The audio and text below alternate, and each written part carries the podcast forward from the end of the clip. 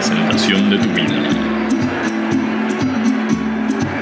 Fabián Esquiafino y Fernando Johan recorren la peor presentación de tu vida para tratar de entender qué salió de ese momento.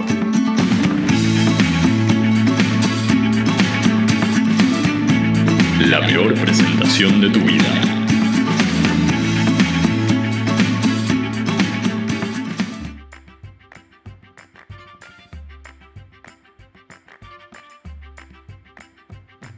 Muy bienvenidos a todos los que hayan decidido apretar play en el reproductor que tenemos en internet, en soundcloud.com, o que hayan descargado este episodio de podcast a sus teléfonos celulares o sus iPods a través de iTunes. Esta es una conversación que tenemos en el éter, en esta mesa virtual en donde nos juntamos todas las semanas. Mi amigo Fabián Esquiafino desde Chile y yo con un invitado para hablar sobre presentaciones, el arte del escenario y las calamidades que eso trae a nuestras vidas. Eh, ¿Cómo estás, Fabián? Muy bien, Fernando, con un harto frío. Hace bastante frío acá en Santiago. Eh, y me parece cada vez más largas tus introducciones. Me parecen bien, están entretenidas. Vos, vos sabés que no. Pará, pará, pará, Justamente por eso, la vez, cuando estaba editando el podcast anterior, dejé las últimas tres presentaciones y duran todas exactamente 35 segundos. Así que no me estoy pasando, sí, sí. Pero, de casualidad, ¿eh? Porque yo no lo controlo. Es como que, eh, digamos, me pongo a gritar y pasa eso, pero eh, sí, me tomo 35 segundos iniciales yo. ¿Cómo te ha ido esta semana, Fabián? Todo, todo bien, o sea, no me ha ido tan bien porque es el lunes, así que tengo que evaluar eso el viernes, pero la semana pasada me fue súper. Bueno, genial, La semana pasada me fue súper bien. Oye, y Dime. publicamos hace muy poco la, el capítulo con Gonzalo Bram de la Cela. Así que sí, sí. Eh, eh, hay un regalo. Hay, Gonzalo prometió regalar un polerón, así que ojalá que, empiecen a comentar para poder regalarlo entre las personas que comenten. Efectivamente, entre, entre las personas que, eh, digamos, compartan y comenten, las dos son válidas, el capítulo anterior, vamos a, regalar una chaqueta de Reu que, que nos donó Gonzalo Bram. Eh, así que aprovechen la oportunidad los que nos escuchan todas las semanas y los que estén escuchando por primera vez también por supuesto pueden participar. Sí, perfecto. Así que eh, esa chaqueta se tiene que ir a, alguien dentro de las próximas semanas. Fernando, presento el invitado de esta semana. Eso, eso, eso, eso. El invitado de esta semana es un invitado muy especial. Es invitada, así que voy a corregir el género.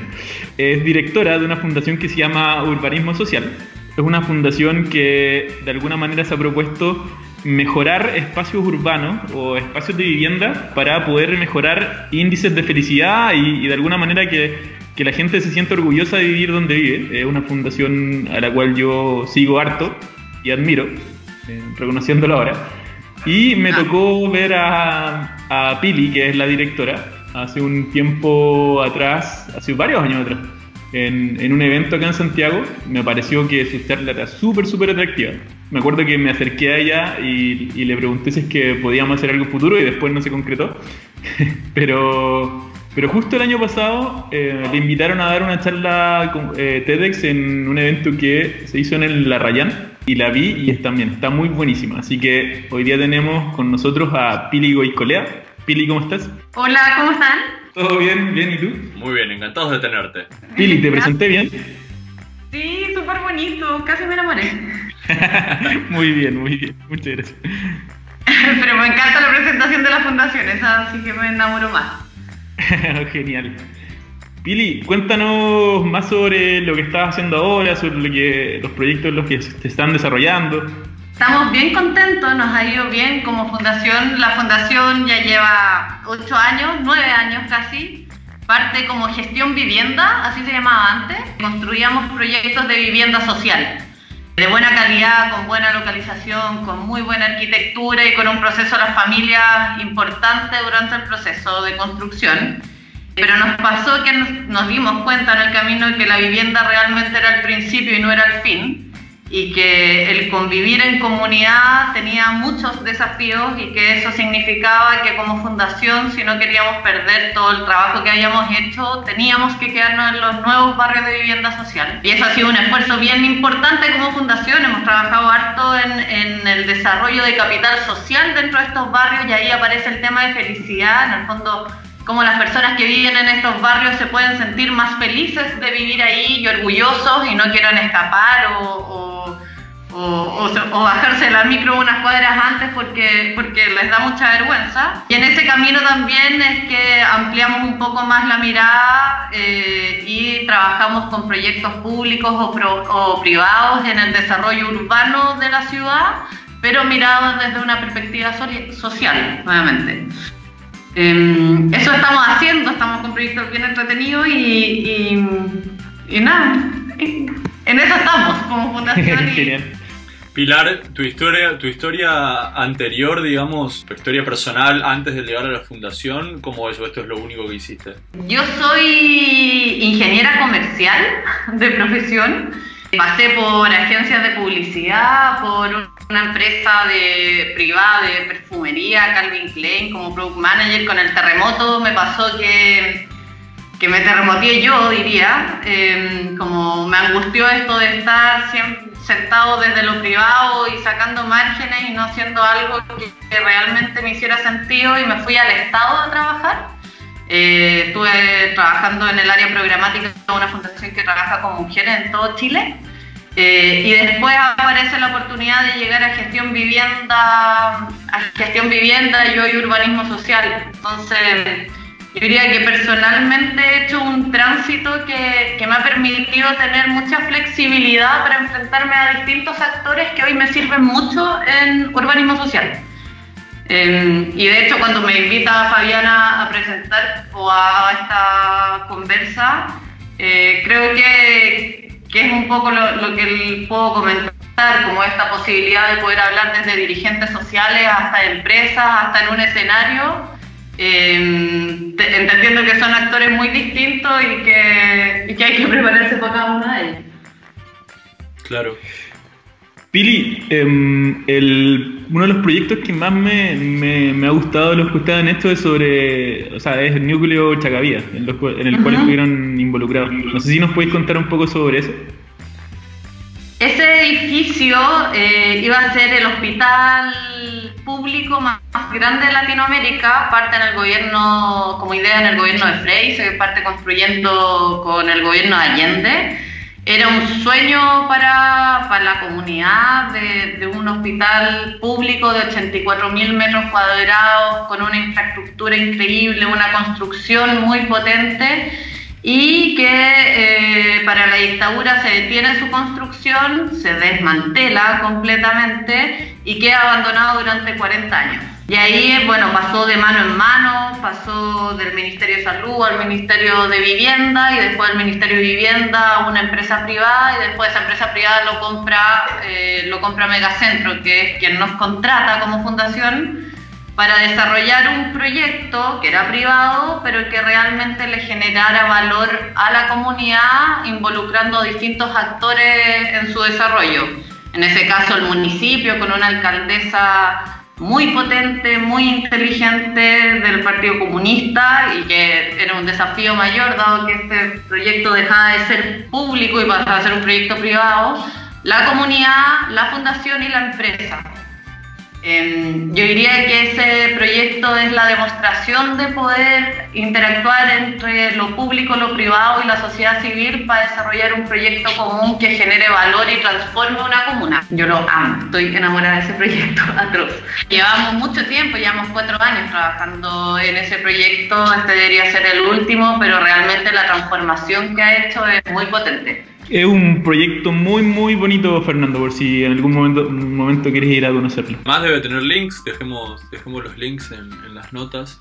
Yo quería hacer una pregunta ahí al respecto sobre, sobre el tema que nos compete. ¿Cada cuánto te toca, Pilar, hacer una, una presentación sobre, sobre los proyectos y por qué motivo haces las presentaciones. Eh, divulgación, conseguir recursos, rendir cuentas. En general me invitan, no, mira, el proyecto Núcleo Chagavía, que es el que me pregunta Fabián, es un proyecto bien emblemático y que nos han invitado de varios lugares a presentarlo. Y sobre todo para difundir lo que ha significado una iniciativa que es distinta a cómo se trabaja en Chile. En general las empresas se instalan eh, sin avisarle a nadie, eh, el municipio se opone y la comunidad queda ahí sin entender mucho. Entonces, el poder, el poder mostrar un proyecto desde otra perspectiva y el valor que genera en, en, los territorios y en la comunidad y en la forma de construir ciudad ha sido bien valorado por, por lo académico, por las empresas, por lo público y así nos han invitado a distintas instancias a poder contar esta experiencia. Eh, y yo creo que el tema de, esta vinculación en general, porque si bien esto pasó en un proyecto en específico desde lo privado, en vivienda también tenéis al municipio, tenéis a una comunidad y a dirigentes sociales muy potentes y tenéis al Ministerio de Vivienda detrás, en donde también tenéis que explicarle a cada uno de ellos cómo se desarrolla ciudad enfocado desde las personas. Entonces, eh, el poder mostrar de otra forma cómo vincularnos, yo diría como más horizontalmente y con un poquito más de cariño, al parecer es bastante interesante por el resto. Eh, el otro día nos invitaron, de hecho, desde innovación a, a presentar. Eh, y uno dice, chuta, pero ponerse de acuerdo y sentar a todos los actores en la mesa es como más antiguo que el hilo negro. Eh, pero hoy parece que no, no es tan normal. Entonces está más de vincularnos y de, y de sentarnos en la mesa a conversar, a ponernos de acuerdo y a construir un proyecto común. Al parecer es bien interesante y, y ese es el espacio en el fondo que queremos transmitir, más que solo mostrar lo que hace la fundación, poder decir que es posible ponernos de acuerdo para generar mayor valor. ¿Qué, y Pili, ¿qué, ¿qué, tal la experiencia del, del, año pasado en el evento TEDx? ¿Cómo fue eso? ¿La presentación que era ahí? ¿Sí? Eh, mmm, fue bien potente, eh, sobre todo porque, porque es una situación súper vulnerable para uno, yo creo. Eh, de hecho, me ayudó a a alguien que ustedes ya entrevistaron, el Leo Maldonado, eh, que estuvo con ustedes, y, y, y, en el fondo la terapia que significa el preparar una presentación así eh, y sacar como lo que más te importa desde adentro sin, sin, sin sufrir o, o, morir en el intento. eh, es que sí, es que es muy potente, yo encuentro la experiencia de, de armar una charla de esas características, porque eh, no sé, pues yo estoy hablando desde algo que me importa mucho. No estoy ni vendiendo la pomada ni contándote un cuento, sino que te estoy diciendo lo que más me gusta hacer y por qué me gusta hacer y con un cariño gigante. Eh, y eso hace que te parís arriba del escenario con una vulnerabilidad y con una emocionalidad gigante. Aparte que yo soy enferma de emocional y de sensible, entonces eh, fue súper interesante y también fue súper interesante el entender que te tienes que preparar eh, para que realmente se pueda transmitir eh, lo que queréis transmitir. Em, a, mí una, a mí una frase que me gusta mucho, que siempre la repito, que es de, uh -huh. no es mía, es de, es de Nancy Duarte. Nancy Duarte eh, bueno, Fernanda la conoce perfecto, pero Nancy Orte es la que preparó a Al Gore cuando Al Gore eh, dio la gira por todo Estados Unidos y el mundo eh, promoviendo una verdad incómoda, documental. Y, y, Nancy Duarte siempre dice que el impacto que puede generar una presentación es directa, directamente proporcional al tiempo que se le dedica. Entonces uno no puede esperar uno no puede esperar con una presentación de dos horas que en verdad sea la presentación más impactante del mundo.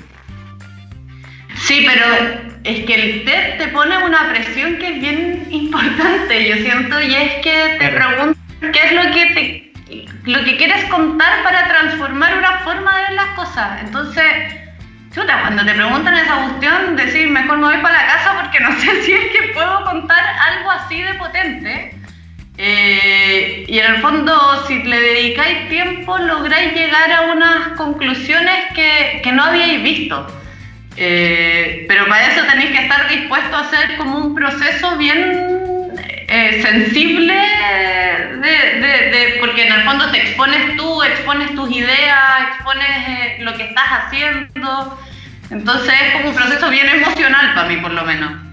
Eh, pero que me logró llevar a un lugar mucho mejor del que tenía antes de empezar el proceso de armar el TED. Pilar, te, hago dos preguntas. Vos decías recién que, que, a vos te toca hablar con gente muy diferente. Ahí en, en la fundación, ¿ustedes tienen diferentes presentaciones para diferentes públicos, las arman cada vez. ¿Cómo, es el proceso de, creación de una presentación? O si se quiere, de delivery, ¿no? De, ir y sentarse y, dar la presentación. Sí, es que nos vinculamos con personas bien distintas. Yo diría que no tenemos una presentación, porque una cosa es ir a presentar lo que hace la fundación y otra cosa es adaptar según el proyecto y la persona a quien le estás presentando eh, qué es lo que estás tratando de transmitir. Eh, y en el caso, bueno, cuando decimos distintos públicos, el hablar con una asamblea de dirigentes sociales o todo un barrio, claramente es muy distinto que ir a presentarle a una empresa la posibilidad de hacer una transformación social a través de su proyecto. Entonces, eh, lo que tratamos de hacer sobre todo es, lograr sintonizar con, eh, con el público que le está explicando y tratar de decirlo desde la, forma más sencilla, pero, pero yo diría que el mínimo común, Fernando, es como tratar de hablar eh, bien desde el corazón. Y no lo digo ni como cursi ni como cliché, sino que si no logramos tocar la fibra de una comunidad que le cuesta mucho vivir en comunidad o, lograr una, eh, una convivencia más colectiva, o una empresa que realmente esté dispuesta a generar valor en un territorio y dejar de pensar en las lucas, entonces es muy, muy difícil que el proyecto se lleve a cabo como queremos que se haga en la fundación. Entonces yo diría que el mínimo común es lograr en el fondo con nuestro relato y con lo que, con lo que hacemos como fundación poder eh, sintonizarnos desde lo más emocional o, que importa con el otro que tenemos al frente. Totalmente. Bien, y entonces viene la pregunta importante de este programa, que es, ¿qué fue lo peor que te pasó dando una presentación? Le di hasta vuelta de qué fue lo, peor que me ha pasado. Eh, porque no es una pregunta fácil y yo creo que tal vez lo más fácil es contestarte con, eh, con una presentación fome o aburrida, pero eso podría haber pasado bastantes veces. no, no, no. Pero yo creo que lo que más, una vez estaba presentando el 2012, yo venía llegando a la fundación, venía del Estado, por lo tanto creía que, tenía bastante buen manejo de, audiencia y, y, como estaba trabajando para toda la región y para todas las provincias del país. Y me llevaron a una asamblea era un proyecto de vivienda de 480 familias, eh, en donde estaba presente la empresa, la asamblea, la comunidad, los dirigentes sociales, la constructora, el Ministerio de Vivienda, y yo me pongo a hablar explicando un poco en qué situación estábamos. No estábamos en una situación muy, eh, muy buena porque había un atraso en las obras y había que dar las explicaciones del caso y no sé qué. Y yo sentía que iba bastante bien preparada. Eh, y la cosa es que me pongo a explicar, la, la, hasta que un dirigente me para y me dice, yo no te creo nada, no sé, o sea, no tengo confianza, no sé quién eres y además creo que ni siquiera trabajas para nosotros, sino que trabajas para, para la empresa que está ahí presente. bueno, y quedé, pero ahí de una eh, me quedé parada y me puse a llorar. ¿Enfrente de la gente? ¿En serio?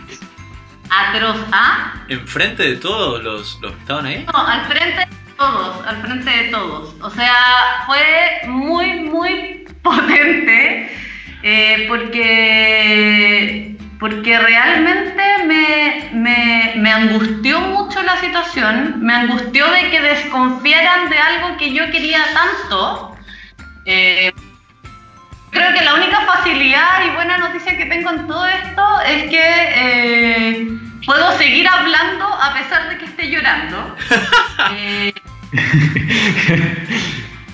no, pero con mucha angustia lo que, lo que me pasaba y cómo quería afrontar el tema, pero, pero realmente yo creo que ha sido de las presentaciones que yo recuerdo de decir en este minuto lo pasé mal eh, me sentí súper atacada, sentí que, que, la conversación cambió de tono, eh, porque obviamente ya de frente te mostráis la vulnerabilidad extrema. Eh, entonces, si tú me preguntas cuál es una presentación que no sé si es la peor, porque, porque saqué harto aprendizaje y de hecho la relación cambió mucho con los dirigentes después de eso, porque, porque al final yo creo que se dan cuenta que hay una persona detrás de la persona que está presentando y que le duele igual que a ellos y que está vinculada con ellos, eh, pero que no estaba preparada para ese espacio. Entonces eh, fue bien power, fue muy, muy potente. Eh, no sé si es lo peor que han escuchado, pero a mí. Está muy cerca, está muy cerca. Yo, yo, está muy cerca, que sí. Fa Fabián me puede corregir, pero creo que está. Por lo, si no es la peor, es el, está en el top 2. Eh, no, ya, fue, fue muy impactante. sí, fue, es muy impactante lo que te pasó. Pero, pero, pero como para sacar un aprendizaje, eh, eh, sí, o sea, el, el, mostrarse vulnerable, no sé si hasta tal extremo, eh, hace que, el, que, después las personas entiendan que el que está delante suyo no es simplemente un robot de las presentaciones, sino que una persona que, que también siente y que de alguna manera está tratando de entregarlo todo por, por ellos, por, por el proyecto que, que se la, por el que se la está jugando. Creo que en ese sentido, como quizás el, el mejor aprendizaje que uno puede sacar de ahí es que siempre la, la, la originalidad y la autenticidad siempre... Eh, no, siempre gana completamente. Pero, no, pero lo que sí les puedo decir de ahí es que, claro, me hubiese encantado llegar a, a una emo emocionalidad un poquito antes. eh, porque, claro, o sea, ya ponerse a llorar es, es, es fome y, y, también porque eh, cambias completamente la relación. Hay algunos que te creen, hay otros que no te creen, hay unos que dicen, bueno, se puso a llorar para pa poder dar vuelta la, la relación como de, o la situación.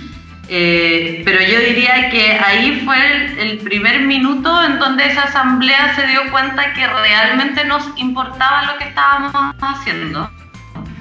Eh, y desde ahí yo creo que también en las presentaciones me atrevo mucho más a hablar desde la guata, desde el corazón, aunque se me quiebre la voz y poder seguir adelante, porque al final estáis expuesta a, a, lo que eres oye, y a lo que estáis viviendo también, porque una cosa es lo que queréis contar, que te importa mucho, y otra cosa es que también traéis a cuesta lo que estáis viviendo en ese minuto.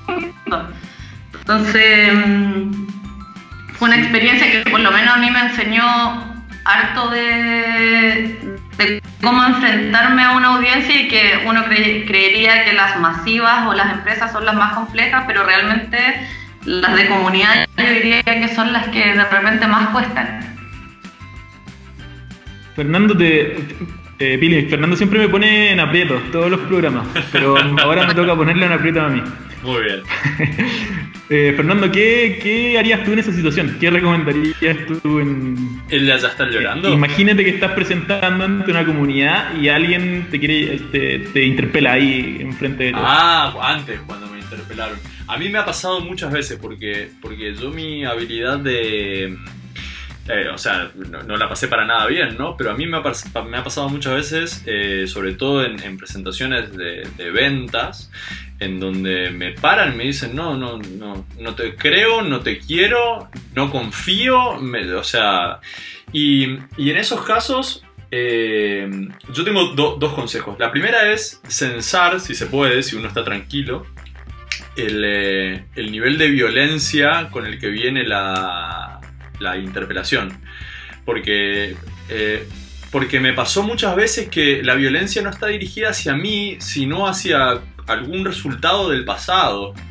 ¿No? Eh, antes cuando vino otro parecido a vos y que decías cosas parecidas a lo que dijiste vos, nos fue realmente muy mal y sufrimos mucho. Entonces uno es como que condensa esa violencia reprimida que no pudieron eh, ventilar con el anterior. Si ese es el caso, y obviamente requiere cierta gimnasia darse cuenta, si ese es el caso, decía, eh, yo eh, normalmente recomiendo parar y, y- y pedir, digamos, disculpa y retirarse mientras uno esté entero, ¿no?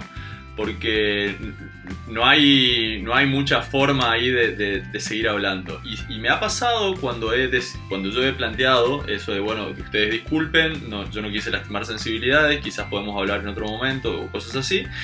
Eh, me ha pasado que me digan, no, bueno, disculpa, esto no tiene que ver con vos, eh, eh, la, la vez anterior nos pasó, bueno, y, y- la, la cosa se recompone. Eh, y si no me voy, y si no me voy, si, si, la, si la cosa es violenta me voy. Ahora, hay mucha gente que hace esto desde el cinismo, que, te para, que te frena, pero sencillamente porque no cree en nada ni en nadie. Y entonces, en ese caso, la interpelación no es violenta. Y, yo lo que, lo que pido ahí con mucho cuidado es si, si me puede dar más detalles de, de qué lo hace decir eh, eh, esas cosas. Porque en general quien, quien viene desde el cinismo eh, no tiene mucha más justificación que yo no quiero. Y lo que me ha pasado en esas situaciones, cuando yo pido más detalle, es que el resto de los que están en la habitación eh, ya conocen a esta persona como, como un cínico y, y dicen, no, bueno, pero no te preocupes, eh, fu- fulano de tal eh, siempre hace estas cosas, eh, tranquilicémonos todo y, y- y sigamos adelante. Ahora, si ya estás llorando, ahí, se me complica, porque si ya estás llorando, ya estás llorando es una situación de, de- de más difícil eh, re- remontaje, ¿no? Sí, sí, sí. Nunca me pasó a mí llorar, sí vi a, a una persona llorar dando una presentación una vez porque, porque le estaba yendo muy mal. Y, y recuerdo que me pareció simpático que en un momento dijo algo así como, si ustedes me dejan, yo voy a ir al baño, me voy a recomponer y después sigo. Y bueno, era justo un evento en el que había otras presentaciones que, que se podían dar, pero cuando a uno la emoción lo invade al punto de llorar, eh, es difícil remontarlo. Sí, completamente.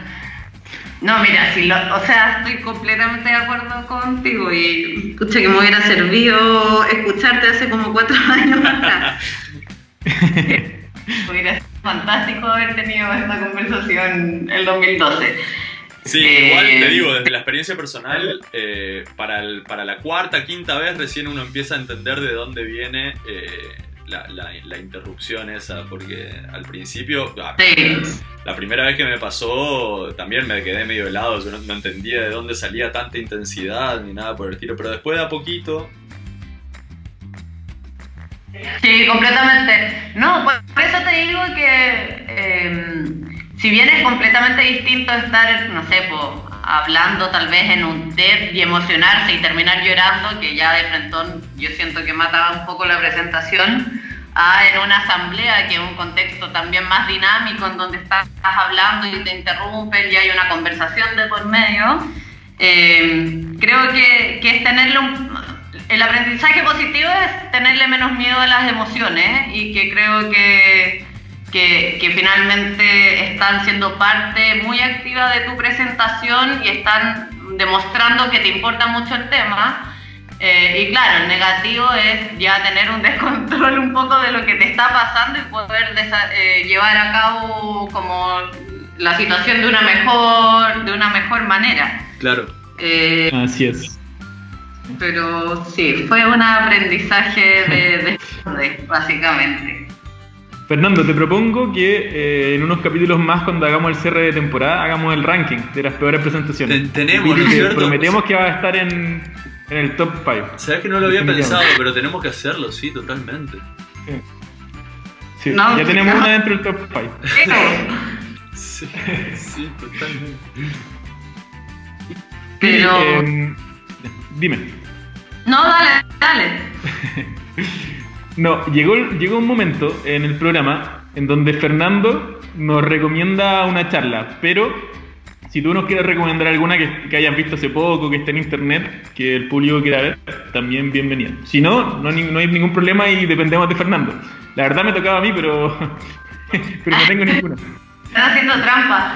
Eh, mm, hay una que, que yo creo que obvio que Fabián se puede saber el nombre o Fernando mejor, pero y que también me recomendó nuestro amigo Leo, eh, que habla sobre la vulnerabilidad y el coraje, que es una... Pero te mentiría quién, quién la dice, así que No- nos la vez no recomendaron. nada. No, no, pero la recomendaron justo, sí, sí, sí, hace dos semanas eh, Ale Marcote de, de acá de Buenos Aires recomendó esa charla. Ella se llama... Ahora no Pero me es va a muy salir, Ahora no me va a salir, obviamente, pero... Werner Brown. Sí, Werner Brown. ¿Cómo? Werner ¿Aló? Brown se llama, creo. Ah, ¿Aló? Sí. Sí, ella, o sea, me pasó que, que vi esa charla, eh, eh, que claro, me tocan puntos muy sensibles como esto de, que les he hablado todo el rato de, la vulnerabilidad o de las emociones o del coraje y, sí, me llama mucho la atención, mucho. Eh, y es impresionante también ver en los TED que terminan todos con también en, en un tono bien emocional, ah, sin llorar obviamente como yo, pero, pero sí, esa charla me encantó y yo diría que aprendí harto con ella y de ella. O sea, de hecho, una de las cosas por las que me gusta este formato es porque eh, es un formato sumamente emocional. No es para personas rudas. Sí. Eh, es un formato que conecta muy bien con las emociones. Sí, muy bien con la Tu turno. bien. em, yo tengo una... por favor. Una, yo tengo una presentación que es... eh, a ver, es, es muy cercana a mi corazón porque yo soy un, un enamorado de la gente que hace un esfuerzo por, por asociar, eh, por traer de nuevo a, a la madera a la, a la sociedad, ¿no? Pero traer la, manera, la madera de una forma sustentable y, y integrada a, a una sociedad que pueda sobrevivir, digamos.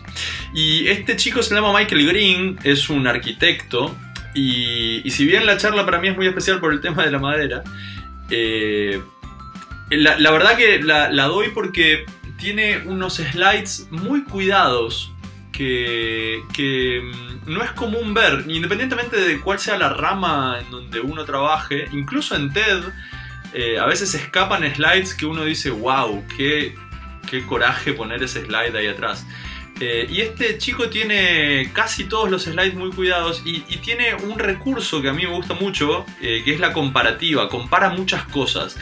Y para mí el, el- slide, digamos el PowerPoint, una de las funciones más importantes que tiene desde, desde el impacto es comparar cosas, porque yo te pongo las dos cosas una al lado de la otra, dos o cuatro, digamos, te pongo al lado de las una de la- lado de la otra y te digo, mira, esto es así, esto asá, esto funciona, esto no funciona, y es súper potente, ¿no? Y, y él, bueno, además de tener slides muy cuidados y con buen contraste en todas las, las filminas y demás, tiene este recurso de la, de la comparación que me parece súper inspirador si alguien quiere ver un ejemplo muy bueno de cómo usar el PowerPoint en una, en una presentación, realmente un ejemplo muy bueno.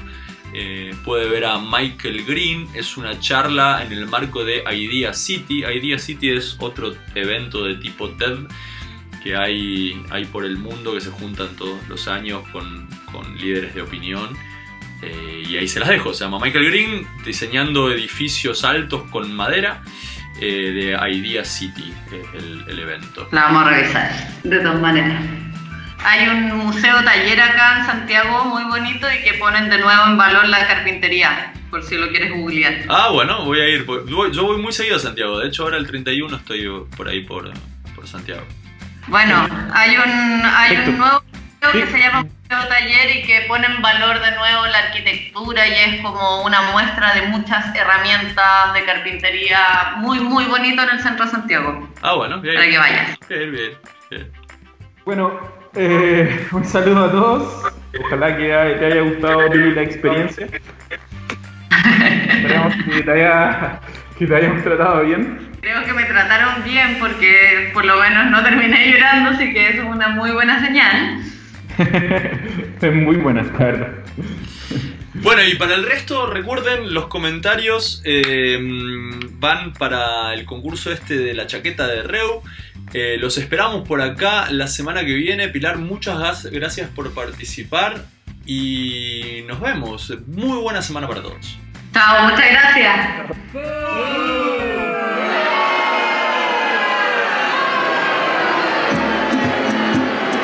La peor presentación de tu vida.